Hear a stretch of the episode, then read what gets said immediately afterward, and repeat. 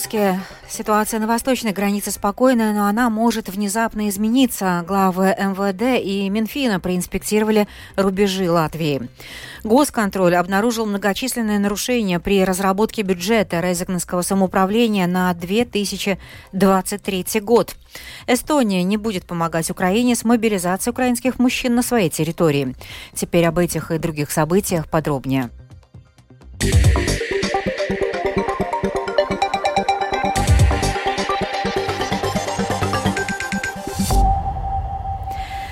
Перед рождественскими праздниками 22 декабря министр внутренних дел Рихард Козловский и министр финансов Арвил Саша Раденс посетили с рабочим визитом латвийско-белорусскую границу, чтобы лично ознакомиться с работами по строительству ограждения на сухопутных участках границы с Беларусью и убедиться, что все идет по плану и объекты будут готовы к 30 декабря.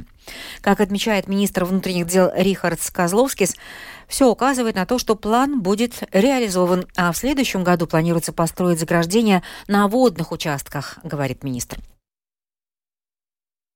Pirmkārt, mēs runājam par sauszemes žoga izbūvi. Tas nozīmē, во-первых, мы говорим о строительстве забора на сухопутной границе. Если кто-то все же решится пересечь границу в другом месте, ему придется идти по болотам или плыть. Но и там мы что-то построим к лету будущего года. У Литвы заграждений на водных участках нет. А если мы говорим о Польше, то у них забор на протяжении 200 километров. А это не длиннее нашего забора. Но я еще раз подчеркну, что забор – это заградительный элемент, и нельзя концентрироваться только на нем. Еще есть патрульные тропы, которые построены очень серьезно и обеспечивают мобильное передвижение движения вдоль границы. Потому граница – это комплексное решение. Я считаю, что если мы реализуем то, что обязались, то у нас будет самая современная граница в регионе.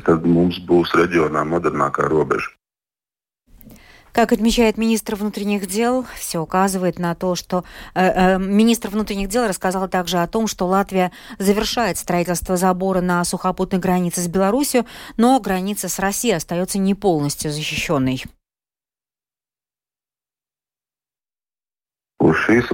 На обустройство границы с Россией сейчас проходят процедуру закупки, и в следующем году начнутся строительные работы на 57-километровом участке, где нет забора. Соответственно, будет в целом построено 99 километров забора. Так что в будущем году на границе с Россией будет построен забор. И в течение 2026 года будет проложен кабель на всей границе с Беларусью и Россией.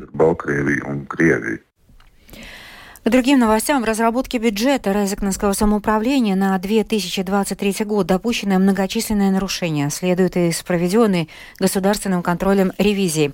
Бывший мэр Резекна Александр Барташевич нарушений не признает, правящая коалиция на встречу с министром финансов не является, и пока неизвестно, как удастся решить создавшуюся кризисную ситуацию в Резекне. Все подробности нам расскажет Ивета Чигана.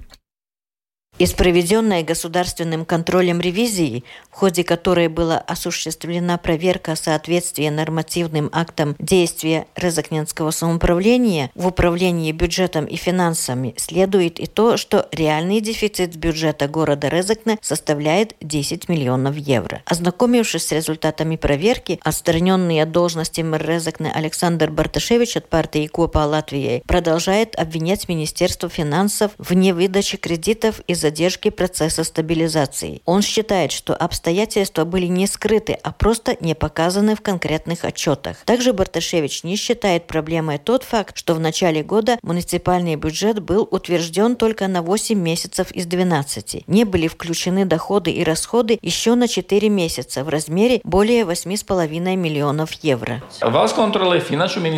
Госконтроль и Министерство финансов заинтересованы в том, чтобы все, что происходит в Резекне, показать в черном цвете. Я считаю, что причина всех проблем – это особое отношение министра финансов Аша Раденса к Резекне. Я по-прежнему считаю, что это политический заказ и политически мотивированные действия. Если какие-то расходы не включены, но мы заканчиваем год без дефицита, то это, очевидно, неправда. Мы выплатили все зарплаты, профинансировали все расходы, все обязательства. В начале ситуация была другая. Мы вместе со специалистами планировали бюджет. Он был принят так, как принят, но к концу года мы навели порядок. Я готов нести ответственность, но в соответствии с законами Латвии, а не в соответствии с отдельными заявлениями. Напомним, что именно за нарушение допущенной финансовой деятельности самоуправления от должности был отстранен мэр Резекне Александр Барташевич. Сегодня в Резекне, чтобы встретиться с руководством города и специалистами и обсудить сложившуюся ситуацию, прибыл министр финансов Арвилс Ашераденс, Яуна Венотиба. Запланированные встречи с депутатами прошли в неполном составе, так как на встречу явились лишь депутаты от оппозиции. Ашераденс назвал это трусостью правящей высших политических сил. Э, Целью моего визита было обсудить с политическим руководством города то, как государство может поддержать муниципалитет, чтобы он вышел из этой кризисной ситуации и чтобы самоуправление Резек навернулся к росту. Я не понимаю позиции политического руководства, которое формально довело местное самоуправление почти до банкротства. Должен добавить, что муниципалитет не может обанкротиться. Нет такой возможности. Государство обязано прийти на помощь. И мы готовы это сделать, но не приходить и не говорить об этом, на мой взгляд, трусость. И жители остаются как в такой лодке. Ну и делайте, что хотите.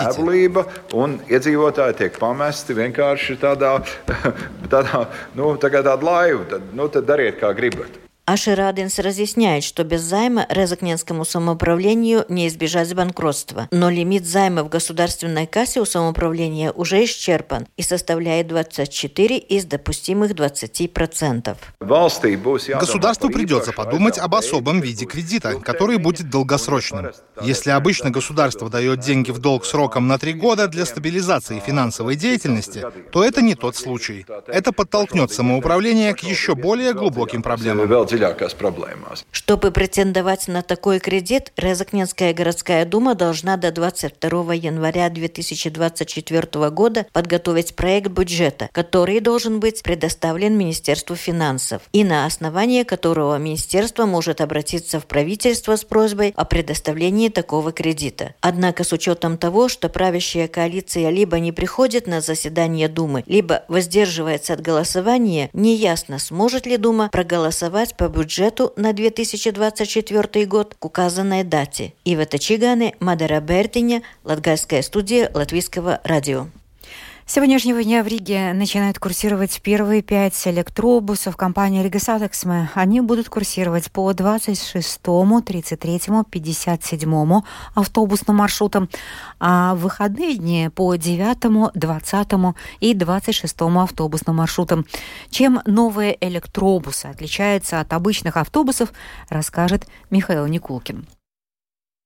Предприятие Rīgas satiksme приобрело 35 новых электробусов, которые постепенно после последних проверок и подготовки будут введены в столичное сообщение. Первые пять автобусов уже отправились на определенные маршруты, которые были выбраны в зависимости от их длины и режима. Сейчас автобусы главным образом курсируют по утрам и вечерам, чтобы полноценно использовать батареи аккумуляторов. Их не нужно было бы дополнительно подзаряжать и чтобы проверить, все ли с автобусами в порядке. По словам члена правления Rīgas satiksme Андриса Лубанса, вместе с увеличением числа электробусов добавятся и другие маршруты.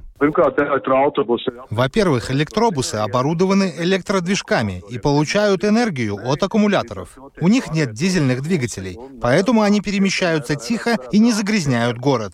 Пассажиры воспримут это как новый автобус, комфортный, тихий, спокойный и, конечно, с теми возможностями, какие были и в других автобусах. Например, зарядка телефона и тому подобное. Новые автобусы Rīgas satiksme позволят и снизить расходы на эксплуатацию в долгосрочной перспективе и уменьшат количество вредных выбросов и уровень шума в городе. В отличие от привычных бело-синих дизельных автобусов, новые электробусы будут зелеными. Как поясняет Лубанс, этот цвет выбран, чтобы новый транспорт было не только просто заметить, но и потому, что автобусы не создают выбросов, то есть являются экологичными, с чем часто ассоциируется зеленый цвет. Представитель общества Pilsēta cilvēkiem Арманс Буманис указывает, что в целом позитивно оценивает переход Rīgas satiksme на электрификацию. То, что не устраивало нас с самого начала, и то, что мы уже давно говорили в Рижской думе, и Rīgas satiksme об этом проинформированы, нас не устраивает то, что выбран путь перехода на электробусы, потому что гораздо эффективнее для Риги было бы закупить троллейбусы с батареями, которые бы покрыли очень много дополнительных нужд, которые есть у общественного транспорта. На их зарядку не нужно дополнительное время, потому что они заряжаются, пока подключены к проводам, а у электробусов батареи больше и их нужно заряжать долго. Они также тяжелее, что тоже не очень хорошо, потому что вес влияет на расходы. Член правления Rīgas satiksme Андрис Лубанс также говорит, что решение в пользу покупки электробусов было принято для того, чтобы получить финансирование, однако уже сейчас обсуждается и замена троллейбусов. Новые электробусы были приобретены при софинансировании Фонда Европейского Союза. Максимальная цена договора на покупку 35 электробусов составляет 19 миллионов 200 тысяч евро без НДС. Дополнительно Rīgas satiksme планирует закупить еще 17 электробусов, что обойдется еще в 9 миллионов 300 тысяч евро без НДС. Однако на данный момент переговоры с производителем продолжаются, поэтому конкретное решение еще не принято. Михаил Никулкин, Агния Лаздыня, служба новостей Латвийского радио. Премьер-министр Латвии Эвика Силиня считает, что необходимо активно работать на разных уровнях, чтобы до игр в Париже Международный Олимпийский комитет отменил свое решение разрешить россиянам и белорусам выступать под нейтральным флагом. Об этом рассказала сама премьер-министр. Я считаю, что в первую очередь нужно бороться с лишением Международного Олимпийского комитета, которое вообще позволяет участие этих спортсменов под нейтральным флагом. Потому что, по моему мнению, мы все прекрасно понимаем, как было на предыдущих играх, когда это использовалось лишь для того, чтобы пропагандировать российское государство. И мы также говорили с министром образования, она говорила с другими министрами спорта балтийских стран о создании такого общего письма. Было бы хорошо, если бы нас, стран, обратившихся к Международному комитету, для которых это неприемлемо, было бы несколько. Таким образом побороться, чтобы их там вообще не было. Второй вариант – это индивидуальное решение каждого спортсмена, и многие спортсмены уже по этому поводу высказались. Спортистам jāizvēlas, un daži jau sportisti ir во время праздников сегодняшнего дня и вплоть до 2 января, помимо ежедневного контроля за движением, полиция по мере возможности будет проводить различные проверки на дорогах. Особое внимание будет уделяться конкретным угрозам движения с упором на то, чтобы водители не управляли машинами в состоянии алкогольного опьянения. Также будет проверяться использование ремней безопасности и то, безопасно ли перевозятся маленькие пассажиры. С начала следующего года возобновляется требованием об обязательном минеральной примеси биотоплива к продаваемому топливу. Летом прошлого года, чтобы снизить цену на топливо, правительство решило на полтора года с 1 июля 2022 по 31 декабря 2023 года установить, что примесь биотоплива к топливу добровольно. Розничные торговцы топливом или коммерсанты, реализующие топливо в оптовой торговле, сами могли выбрать, добавлять или не добавлять примеси биотоплива.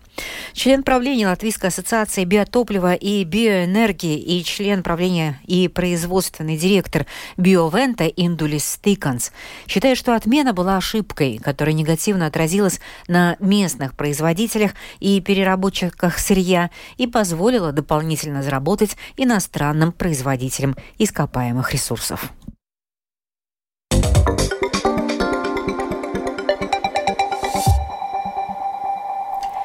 Чешская республика оплакивает 14 человек, погибших в результате самого смертоносного, самого массового расстрела в истории страны. Пострадавших в этом инциденте еще 25 человек. Пока полиция выясняет, каковы были мотивы подозреваемого, президент Чехии Петр Павел призвал чешское общество объединиться в этот трагический момент.